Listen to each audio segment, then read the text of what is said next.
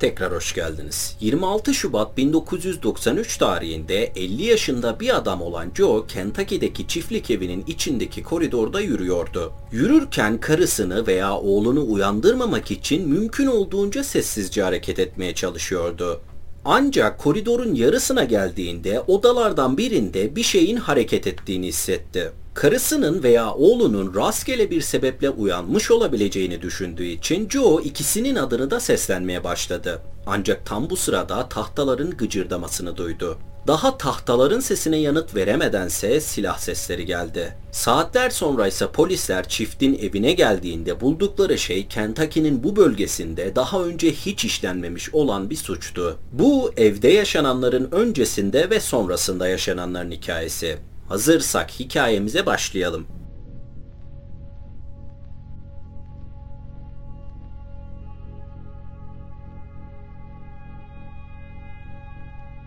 25 Şubat 1993 Perşembe akşamı 50 yaşında bir veteriner olan Joe ve 39 yaşındaki eşi Beth, Kentucky'nin Columbia kasabasındaki veteriner kliniklerini kapatıyorlardı.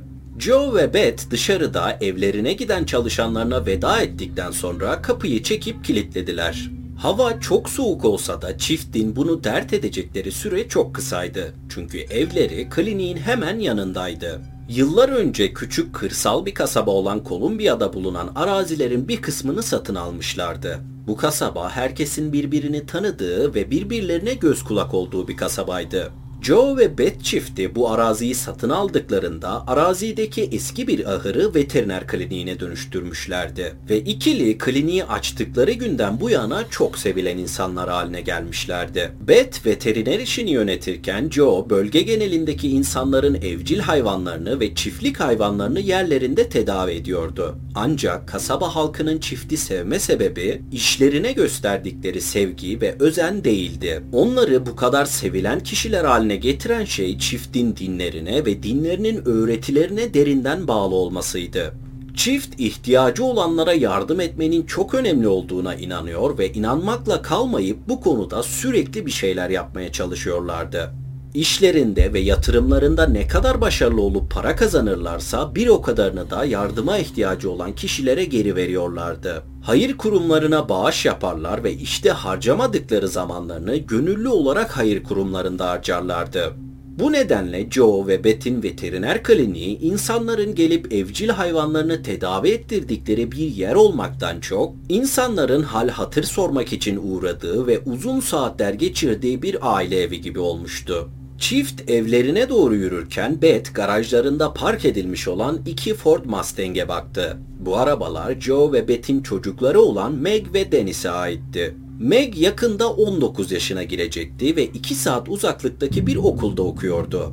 Deniz ise 20 yaşındaydı ve yakındaki bir okulda eğitim görmesine rağmen aynı zamanda kasabalarında çalışıyordu. Beth evin ön kapısını açtı ve Joe ile birlikte içeri girdi. Beth mutfağa giderken Joe oturma odasına yerleşip kanepeye oturdu. Joe televizyon izlemekle meşgulken Meg mutfak tezgahının üzerindeki duvarda asılı olan telefonu alıp kızı Meg'i aradı. Meg telefonu açıp annesinin sesini duyduğunda oldukça neşeli bir şekilde cevap verdi. Beth okulun nasıl gittiğini sorduğunda Meg okulun ve derslerin çok iyi gittiğini, bir sınav için çok çalışmasından dolayı kendisini ödüllendirmek için bu akşam erkek arkadaşıyla birlikte okuldan tanıştıkları bir çiftin evine kart oyunları oynamaya gideceklerini söyledi. Beth bunun harika olduğunu ve kendisi adına çok sevindiğini söylese de aslında erkek arkadaşı Randy'den hiç hoşlanmıyordu.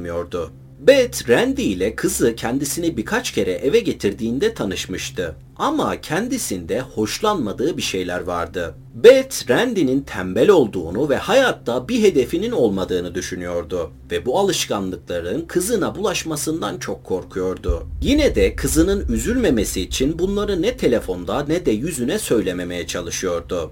Anne ve kız biraz daha konuşup birbirlerine iyi geceler diledikten sonra telefonları kapadılar. Daha sonra Beth ve Joe çifti akşam yemeği yiyip ertesi günkü iş planları hakkında biraz konuştuktan sonra uyudular. 26 Şubat 1993 gecesi saat gece 4 civarı Joe tuvalet ihtiyacını giderdikten sonra alt katta bulunan tuvaletten çıktı. Joe üst katta bulunan yatak odasına gitmek için Beth veya Dennis'i uyandırmamak için mümkün olduğunca yavaş ve sessiz bir şekilde yürüyordu.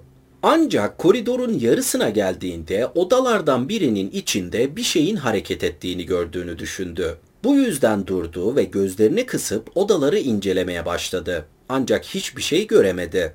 Ardından Joe zeminin gıcırdadığını ve kendisine doğru bir şeyin hareket ettiğini gördü. Bu yüzden sırasıyla karısının ve oğlunun adını söylemeye başladı. Yatak odasındaki Beth, Joe'nun bağırma sesini duyduğunu düşündüğü için uykusundan uyanmıştı. Birkaç saniyeliğine rüya gördüğü ihtimalini düşündü. Ancak Joe'nun yatakta olmadığını gördüğünde yataktan kalkıp kapıya doğru yürümeye başladı. Beth kapıyı açmak için kapıya uzanırken koridordan ayak seslerinin geldiğini duyabiliyordu. Beth daha kapıyı açamadan kapı aniden açıldı ve Beth karşısında duran şeyi görünce şok içinde çığlık atmaya başladı. Beth yatak odasının kapısındaki şeyi gördükten 4 saat sonra saat 8 civarı Beth ve Joe'nun kliniğinde çalışan iki genç mesailerine başlamak için kliniğe geldi. Adam ve kadın kapıda karşılaşıp birbirlerine günaydın dedikten sonra adam cebinden anahtarı çıkarıp kapıyı açtı. Çalışanlardan biri kliniğin ışığını açtıktan sonra ikili gün için hazırlıklar yapma amacıyla çalışmaya başlama niyetindeydi. Ancak ışıklar açıldıktan sonra çalışanlardan biri duvara işaret etti.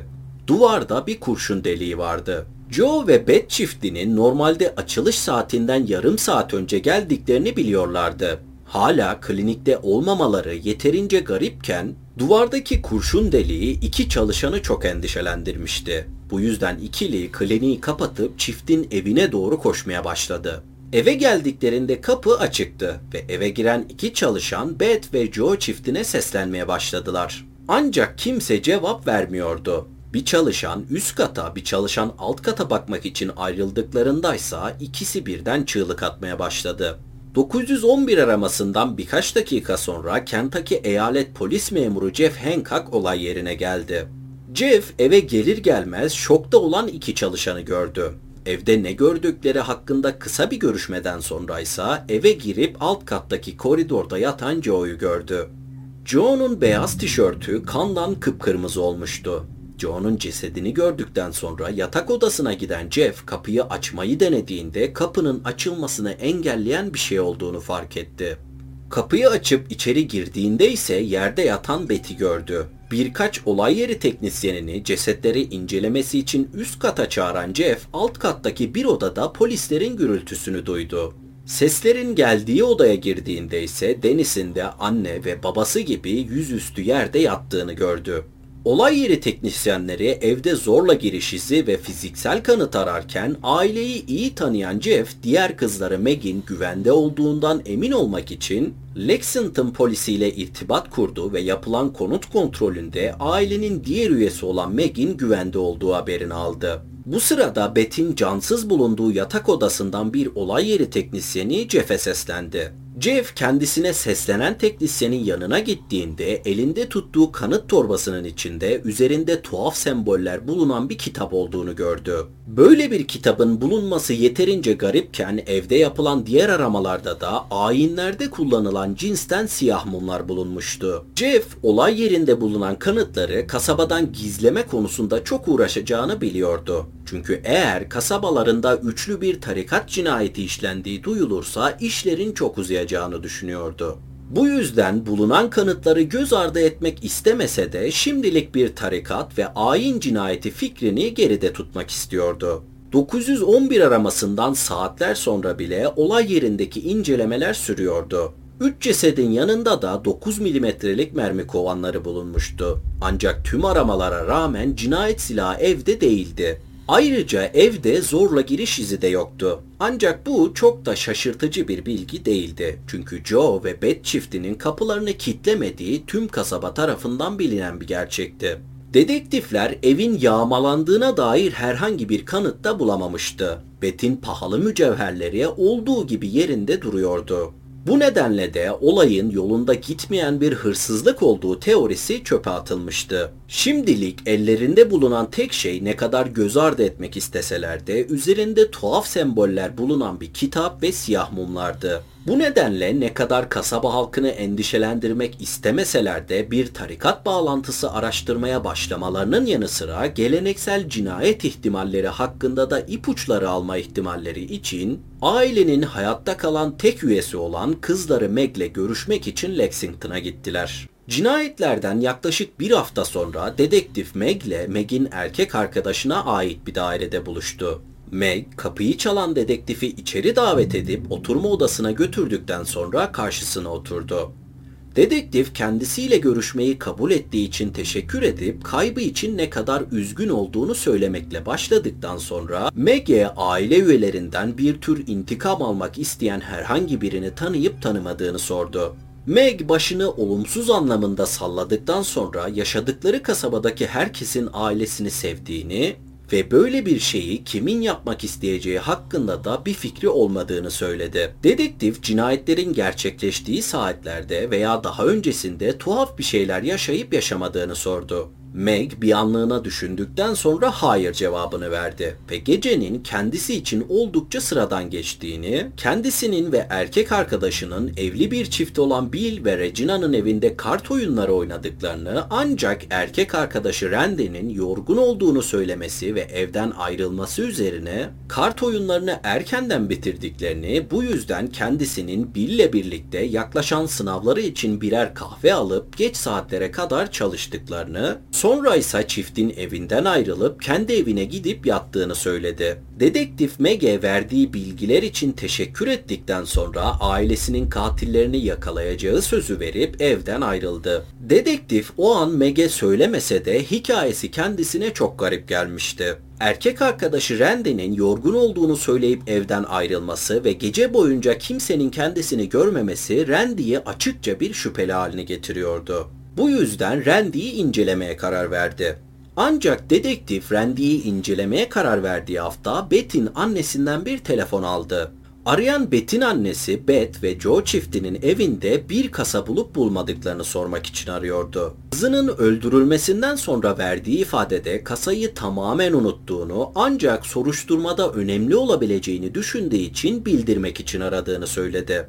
Dedektif herhangi bir türden kasa bulunmadığını ancak verdiği bilginin çok değerli olabileceğini söyledikten ve teşekkür ettikten sonra telefonu kapatıp hemen işe koyuldu. Dedektif yanına aldığı birkaç polis memuruyla çiftin yatak odasına gittiğinde ve dolabı açtığında uzun süredir orada bulunan ama artık olmayan bir şeyin izini gördü. Bu muhtemelen Beth'in annesinin bahsettiği kasaydı.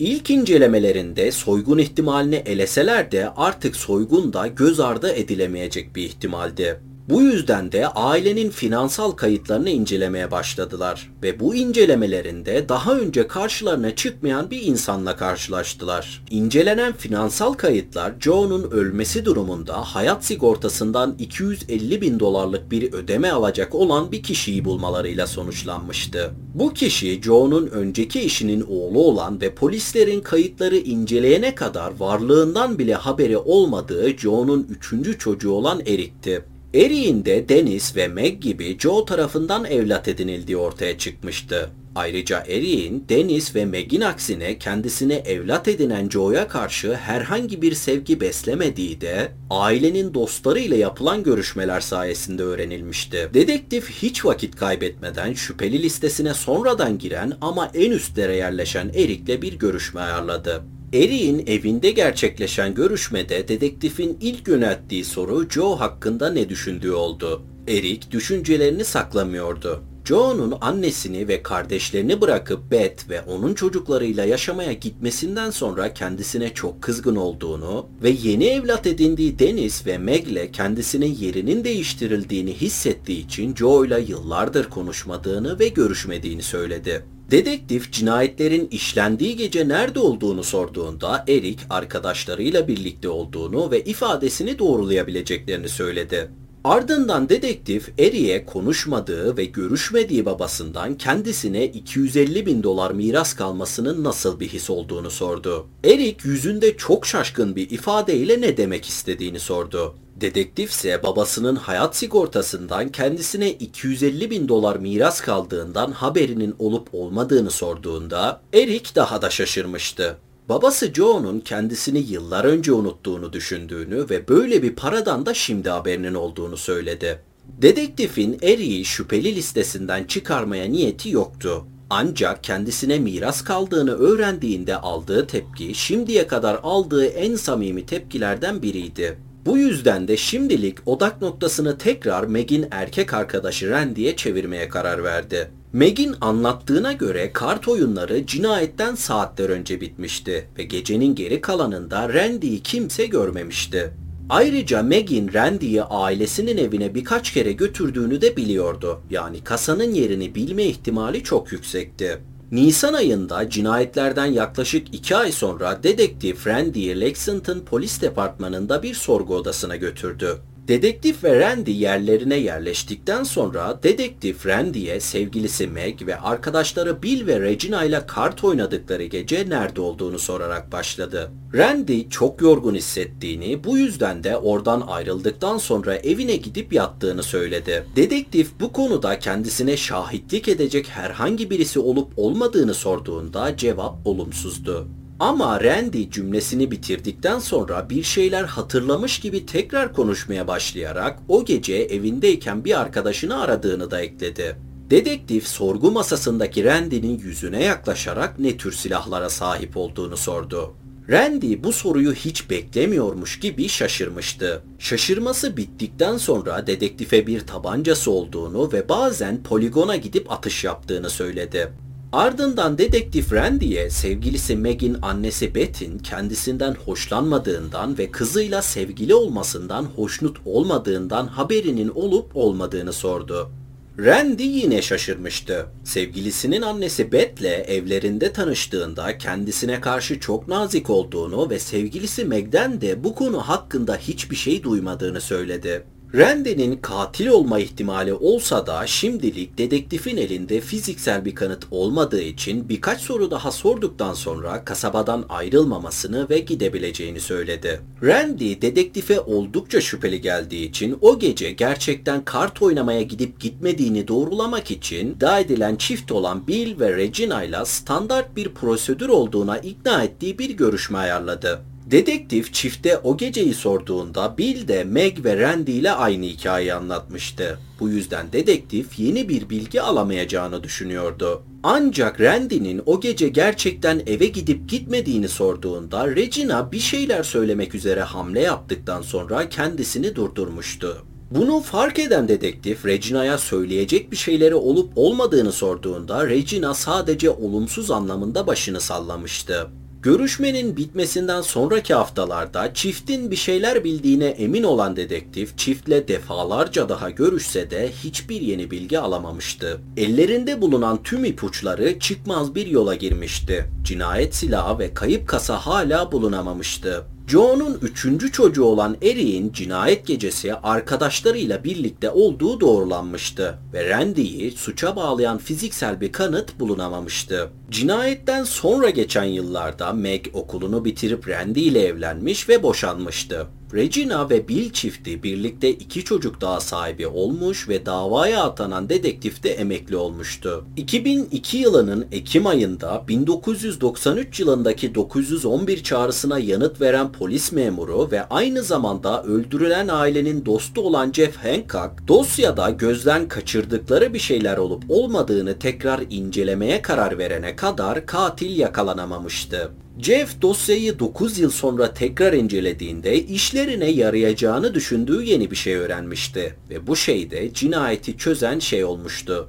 Yürütülen soruşturma boyunca öğrenilenlere katil ve tanık ifadelerine göre 26 Şubat 1993 gecesi yaşananlar şu şekilde. O gece saat 4 civarı katil arabasını ailenin evinin önündeki garaj yoluna park etti. Ardından arabasından çıkıp kapıya doğru yürüdü. Belindeki silahı eline aldıktan sonra ise kapıyı açıp sessizce içeri girdi. Ev karanlık olmasına rağmen katil evi ve gideceği yeri çok iyi biliyordu. Ancak katil evin içine girdiğinde tuvalete girmiş olan Joe'yu fark etti. Bu yüzden odalardan birine girip beklemeye başladı. Joe tuvaletten çıkıp yatak odasına giderken karanlık odadaki hareketi fark etmiş ve gözlerini kısıp odada kimin olduğunu görmeye çalışırken karısının ve oğlunun ismini söylemişti. Tam bu sırada da katil planın mahvolacağı korkusuyla silahını kaldırmış ve ateşlemişti. Ancak ilk mermi Joe'ya isabet etmemişti. Bunun yerine kapıdan geçip evin hemen yan tarafında bulunan kliniğin duvarına isabet etmişti. Joe silah sesini duyar duymaz ailesini koruma içgüdüsüyle bağırarak sesin geldiği yere doğru koşmaya başlamıştı. Ancak katilin sonraki atışları isabet etmiş ve Joe ölmüştü. Joe yerde can çekişirken katil yatak odasına doğru koştu. Kapıyı açtığındaysa tam karşısında duran Betty görmüştü. Silahını kaldıran katil Bet'i göğsünden vurup Bet yere yığıldıktan sonra da kafasına ateş etmişti. Daha sonra katil alt kata koştu ve Dennis'in yatak odasına girdi. Dennis'i yataktan çıkarken yakalayan katil Dennis'e yere yatmasını söyledi. Korkan Dennis katilin söylediğini yaptıktan sonra ise katil Dennis'i de sırtından vurmuştu. Daha sonra tüm aile üyelerinin yanına tek tek gidip öldüklerini doğrulayan katil Bet'in yerde yattığı yatak odasına gidip dolabı açtı ve dolaptaki kasayı alıp dışarı çıktı. Dolaptan aldığı kasayı arabanın arka koltuğuna koyduktan sonra sürücü koltuğuna oturan katil yolcu koltuğuna dönüp gülümsedi ve yolcu koltuğunda oturan suç ortağına bir öpücük verdikten sonra üzerindeki tüm kıyafetleri çıkarıp cinayet silahıyla birlikte torpidodan çıkardığı çöp poşetine koydu. Sonra aracı çalıştırdı ve Kolumbiya kasabasından uzaklaşmaya başladılar. Kasaba gerilerinde kaldığında katil bir fast food restoranının karanlık otoparkına girdi girip çöplerinden birine cinayet silahı ve kıyafetlerini attıktan sonra tekrar arabaya bindi. Daha sonra katil suç ortağını evine bıraktı. Suç ortağı arabadan indi ve evine girdi. Duş almak için banyoya doğru yürürken annesinin, babasının ve kardeşinin fotoğrafının yanından geçti ve en azından tetiği çeken kişi olmadığını kendisine bir kere daha hatırlattı. Meg ailesinin ve kardeşinin cinayetini düzenleyen kişiydi ve Billy cinayeti işlemesi için ikna etmişti. Kart oynamaya gittikleri evin sahibi olan Bill ve Regina'nın açık bir evlilik yaşadıkları öğrenilmişti. Ve bunun yanı sıra Bill'in Meg ve erkek arkadaşı Randy ile aynı anda cinsel bir ilişki içinde olduğu ortaya çıkmıştı. Meg Bill'le her birlikte olduğunda ailesini öldürmesi gerektiğini söylüyordu. Çünkü Joe'nun üçüncü oğlu Erik'in aksine kendisine milyarlarca dolarlık bir miras ve bunun yanında ailesinin sahip olduğu tüm arazilerin ve gayrimenkullerin kalacağının farkındaydı. Meg Randy ile veya Bill ile veya ikisiyle birlikte istediği zaman ve istediği şekilde bir ilişki yaşamak istiyordu. Ancak dinine fazlasıyla bağlı olan ailesinin bu şekilde bir ilişkiyi asla onaylamayacağını da biliyordu. Bu yüzden de Meg ailesini öldürmesi için bile 550 bin dolar nakit para ve ailesinin sahip olduğu arazide bulunan bir evin sözünü verdi. Teklifi yeterince cazip bulan Bill bu işi yapmayı kabul etmişti. Ailesinin dışarıda olduğunu bildiği bir tarihte de Meg, Bill'i ailesinin evine götürüp tüm evi gezdirip anne, baba ve kardeşinin nerede yattığını ve kasanın nerede olduğunu göstermişti. Cinayetleri işledikten sonra Bill eşi Regina'ya her şeyi anlatmıştı ve Regina yıllarca sessiz kalmıştı. Ancak 2002'de cinayetlerden 9 yıl sonra Jeff'in dosyayı incelerken keşfettiği yeni bilgi Regina ve Bill'in boşandığıydı. Olayın yaşandığı sırada dosyaya atanan dedektif emekli olmadan önce yıllarını verdiği bu dosyada Regina'nın kesinlikle bir şeyler bildiğini ama kocası tarafından susturulduğunu Jeff'e zaten söylemişti ve Jeff de çiftle defalarca görüşmesine rağmen Regina hep susmuştu. Jeff artık boşanmış olan çiftten Regina ile bir görüşme ayarladığındaysa dedektifin haklı olduğunu öğrenmişti. Çünkü Regina bildiklerini anlatmaya çok istekliydi. Regina eski kocası Bill ve Meg'in planını tüm detaylarıyla anlatmakla kalmamış, ayrıca Bill'den boşandığında bugünün bir gün mutlaka geleceğini bildiği için Bill'in cinayet gecesi evden çaldığı kasayı da saklamıştı. Kasa açıldığında içinde hiçbir şey yoktu. Ancak artık ellerinde fiziksel bir kanıt ve Regina'nın ifadesi vardı. Regina'nın ifadesiyle ve fiziksel kanıtla köşeye sıkıştırıldıklarındaysa Bill ve Meg planlarını itiraf etmişti. O sırada başka bir suçtan dolayı hapishanede bulunan Bill cinayet davasında suçlu bulunup ölüm cezasına çarptırıldı ve videoyu yayınladığım 14 Ekim 2023 tarihi itibariyle hala infazının gerçekleşeceği günü bekliyor. İse 25 yıl sonra şartlı tahliye imkanıyla ömür boyu hapis cezasına çarptırılsa da 2014 yılında annesinin de öldürüldüğü yaş olan 39 yaşındayken hapishane hücresinde intihar etti. Vakit ayırıp dinlediğiniz için teşekkür ederim. Aşağıya bırakacağım sosyal medya hesabımdan bana ulaşabilir, hikaye önerebilirsiniz. Kendinize iyi bakmayı ihmal etmeyin. Hoşçakalın.